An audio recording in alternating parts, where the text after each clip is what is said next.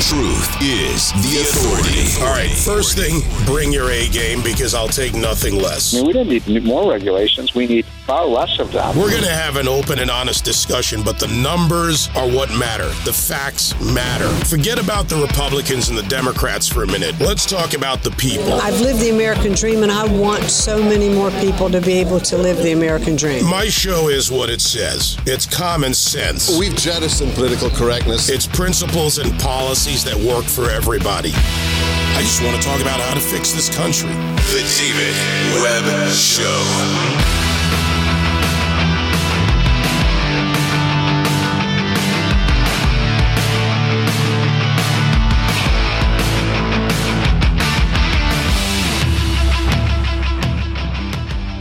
interesting dynamic out of the White House right now on the supply chain issues. Uh, you've got Biden's chief of staff uh, dismissing the supply chain crisis. You have a port director in Florida and the Florida Department of Transportation and inviting shippers and other companies to ship goods through Florida while Los Angeles is backed up all of this and more going on in real time that affects you, uh, whether it be for Christmas or some other product. You know, they, they use Christmas because you know, Christmas is easy to spot for Americans, even if you're not someone who is a Christian for that matter or celebrates Christmas. Why? Because that gets your attention. But the supply chain crisis is real and so is the monetary crisis that goes along with rampant spending, bad decisions, and not even economic decisions, but bad political decisions. Consumer prices are rising more than expected. Energy costs are surging. I know you typically refer to the gas pump, but energy costs are prevalent and rising for manufacturers, those who use large amounts of electricity, and the challenge of going into the winter where slight changes or small percentage changes in energy could affect the economy even more. So, this is beyond the pump. At the same time, the rampant spending in Washington, D.C. is not going to stop anytime soon. Stephen Moore joins me now to break this all down. Economists, see, I talked to the economists about the economy. Former Trump economic advisor and co-founder of the committee on committee to unleash prosperity. You know, Steve, I was actually talking about that uh, committee uh, yesterday with some friends thinking back to, you know, pre Trump, not even related to Trump, the idea that we should focus on pro growth structures, bringing right. people to help run the economy who had run the economy. And, you know, look, I got to tell you, I'm still even proud to be listed as a part of this, but what's going on in this country today doesn't reflect things that made sense. And, yeah, those were the together in New York and actually uh, you know, uh, have meetings and uh, and talk about the economic issues of the day. Look, I, I think you just nailed it, David, in terms of your assessment of what's going on with prices and consumer prices. And you may have seen this morning the producer price index numbers came out; they were even worse. 8% annual rate and producer prices, you know, what happens, David, if producer prices go up to consumer prices, you know, if, if the businesses pass those costs on to consumers. So I think the Fed has been completely wrong on this idea that somehow we have a uh, transitory inflation problem. I think it is much worse than transitory.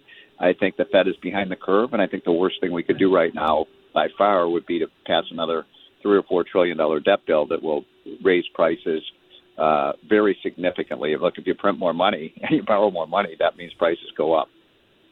Uh, can we go back to energy for a moment? Because I, I. I, like the way you talk about this and lay it out for the people. The relationship of energy in our economy is not just what's at the pump, as I just said, but costs that are also yeah. passed on. But the effects of an even disrupted energy supply, yeah. not just what with what Biden did with the eco uh, and actually, they're not the environmentally friendly crowd because they're going against environmental practice, even in that. But what happens when energy uh, is depressed, when energy costs rise? There's nothing more infuriating for American businesses and consumers than this energy we are now reducing our energy um, output and our production. We have more oil, gas, and coal than any other country in the world. Under Trump, you're right, David. We became the number one producer of uh, of oil. We weren't importing any oil from OPEC, and now we have to go to OPEC and and uh, and we have to go hat in hand with begging them to increase their oil output. I mean, it's embarrassing. It's it's so it's so uh, embarrassing that our president has to go uh, and beg the Saudis to increase their oil output when we have more oil than any other country. Uh, and then you've got the problem in Europe, David. I don't know if you've been following this, but uh, a big story in Financial Times on uh, Thursday or Friday of last week that said that uh, that uh, um, Western Europe is now quote held hostage to Russia for their energy. Now, how stupid is that? Uh, is that for national security and economic security? We should be providing the energy for Western Europe, not Vladimir Putin. Well, why why do you think, uh, having been in the White House, why do you think Biden would give Russia an open door, literally by opening the spigot on a pipeline? Yeah. Not not uh, remove their ability, or at least slow down their ability to literally tell people in Europe, if you don't do what I want, I'll turn it off. North Sea oil can't solve the problem. Yep. Reliquefaction yep. plants have not yep. been built for too many decades in Europe. Right. And right. and as a result, the energy matrix in Europe is really heavily dependent on someone who's not friendly to the rest of the world or to NATO. Yeah, look, this guy's a communist thug. Uh, if Joe Biden continues with his energy policy, he's going to be the richest person in the world. Vladimir Putin is going to take over from Zuckerberg as being, you know, maybe the first trillion dollar man because he owns a lot of those, uh, you know, oil fields. And what's really um, frustrating is that the first act that Biden um, enacted when he was president was to kill the Keystone XL pipeline. You remember that? and then um, um, two months later, he gives the green light to the Nord Stream uh, pipeline that connects uh, Germany and Russia. I mean, somebody has to explain that to one to me. Now, people might say, "Look, uh, Biden's concerned about climate change. That's fine, but we have the cleanest energy in the world. we have the cleanest oil, we have the cleanest natural gas, and we haven't mentioned the other country that's big into this issue, of course, David, and that's China. China has 1,000 coal burning power, power plants. They're building 100 new coal plants. Is there anybody who actually thinks China cares about climate change, other than other than uh, than our president? Yeah, you know, and, and by the way, something that doesn't get brought up a lot, and you've talked about it over the years, China buying our coal. China can't yep. provide enough to support itself, but they're also buying from us. So if we reduce production and still continue to sell to China, this is to China's benefit as we become, as we starve for energy. I'm making a prediction, David, um, that within about a month, uh, everywhere, I, I think you're in the New York area, so you're probably already seeing close to $5 a gallon gasoline, but in the rest of the country, the price of gasoline is going up to $5 a gallon. So if you're in a place like, like New York and California, we're already paying five. You're looking at six dollars a gallon gasoline. Uh, we uh, we haven't seen that in a long, long, long time, and that's going to be a huge, huge tax on the lowest income people who, who really suffer when the gas price goes up. I, I, I, you know, I just don't understand anything about this energy policy. I think it's feeding the overall inflation. Energy is an input to everything we produce. It's part of the for the telephone that I'm speaking in. It's the, the the the breakfast that you ate this morning is all derivative of energy. So we're playing a very dangerous game here. Other than energy, which you know, as we've been talking about, is such an integral part of this.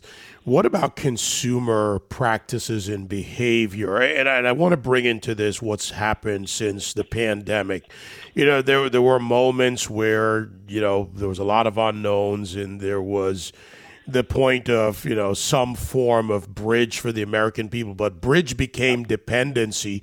People were being paid to stay home. Federal you know employment benefits extended.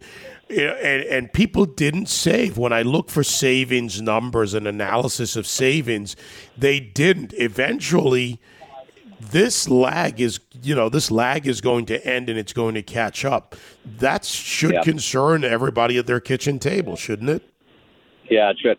Did you see yesterday? I think it was Jen Psaki, the uh, the, the Biden uh, White House spokesperson.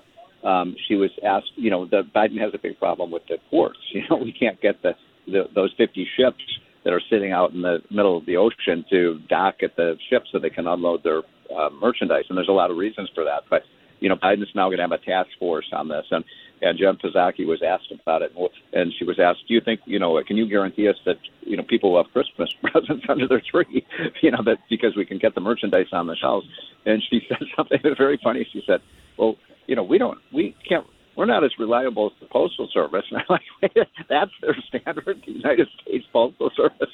So uh, we live in a, in a crazy world right now. I do think, and my advice to shoppers is if you've got kids and you want uh, toys under the under the tree, you better get them now while they're still available. Yeah. No. By the way, even my mother, Stephen, is saying, "Yeah, what do you want for Christmas? I'm going to shop early." But you know, are they are they using that? And you know, we the debate about how many toys for the kids at Christmas. I've heard many people, you know, talk about it. Do you understand the season, the meaning? La la la. I don't want to get into that as much, but do you think people may also adjust their behavior, and what what effect could that have on the retail market? Retail was largely, you know, oversaturated in this country, Yeah. right? Every mini mall, look at Simon Properties, other major holders of properties. And a lot of these went under. Retail is contracting for a variety of reasons, but that oversaturation, like a correction in the market, could we see that in retail and could that affect, uh, and to what extent could that affect the economy? Well, when you say uh, oversaturation, what do you mean? Too many stores, holding companies. You have Oh, five on. right. Yeah, Yeah. Well, I mean, obviously we've got this new threat to retail, which is called Amazon, right? And and all sorts of new online, uh, you know, uh, delivery services that can get you the products you want.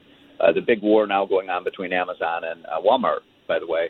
And so, uh, you know, I'm going to answer your question by saying, I, you know, I marvel at the at the uh, miracle of our free enterprise system that you know during normal times you can go online right now, David, and you can order just about anything you want, from a dining room set to uh, tennis balls to uh, food, whatever whatever you want, uh, a painting, and, and it's going to get delivered to your door within 48 hours. I mean, what what a miracle our free enterprise system is, uh, and and and for a low price as well, and to see that system disrupted by political stupidity is is, is maddening.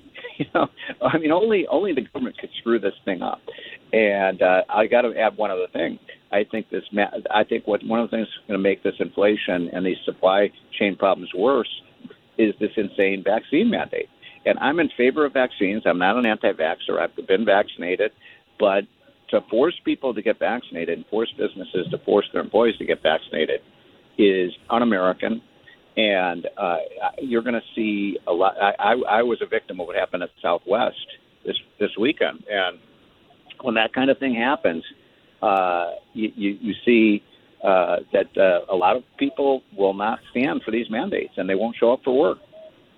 Yeah, and that change in workforce, workforce habits, even added small percentage of remote work that won't go back. You know, the labor force is changing, but something else that troubles me is labor force participation. Uh, you know, a couple of things that people are celebrating, and it's not proper or not accurate. I guess I'll use the word. You know, 4.8% unemployment, but if people have left and they're not being counted, the low number is not what it is. But then I look at labor force participation, which I think came in at 64.1 or so. I mean, we're seeing we're seeing a danger there, aren't we? If if it's not there, the driver of the economy, one of the drivers or key drivers, don't function.